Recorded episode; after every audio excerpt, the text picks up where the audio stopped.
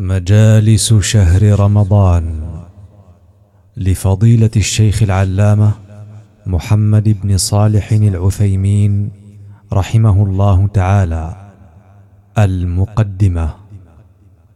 بسم الله الرحمن الرحيم.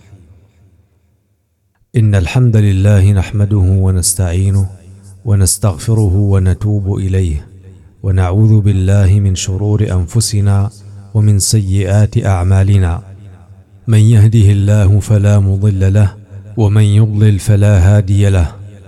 وأشهد أن لا إله إلا الله وحده لا شريك له وأشهد أن محمدا عبده ورسوله صلى الله عليه وعلى آله وأصحابه ومن تبعهم بإحسان إلى يوم الدين وسلم تسليما.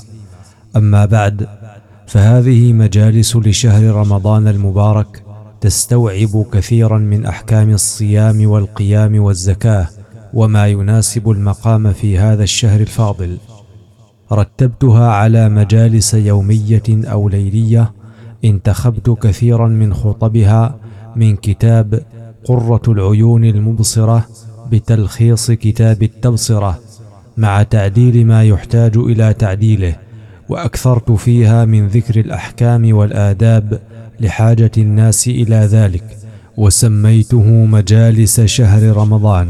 وقد سبق أن طبع عدة مرات ثم بدا لي أن أعلق عليه بصفة مختصرة وتخريج أحاديثه وإضافة ما رأيته محتاجا إلى إضافة وحذف ما رأيته مستغنى عنه وهو يسير لا يخل بمقصود الكتاب.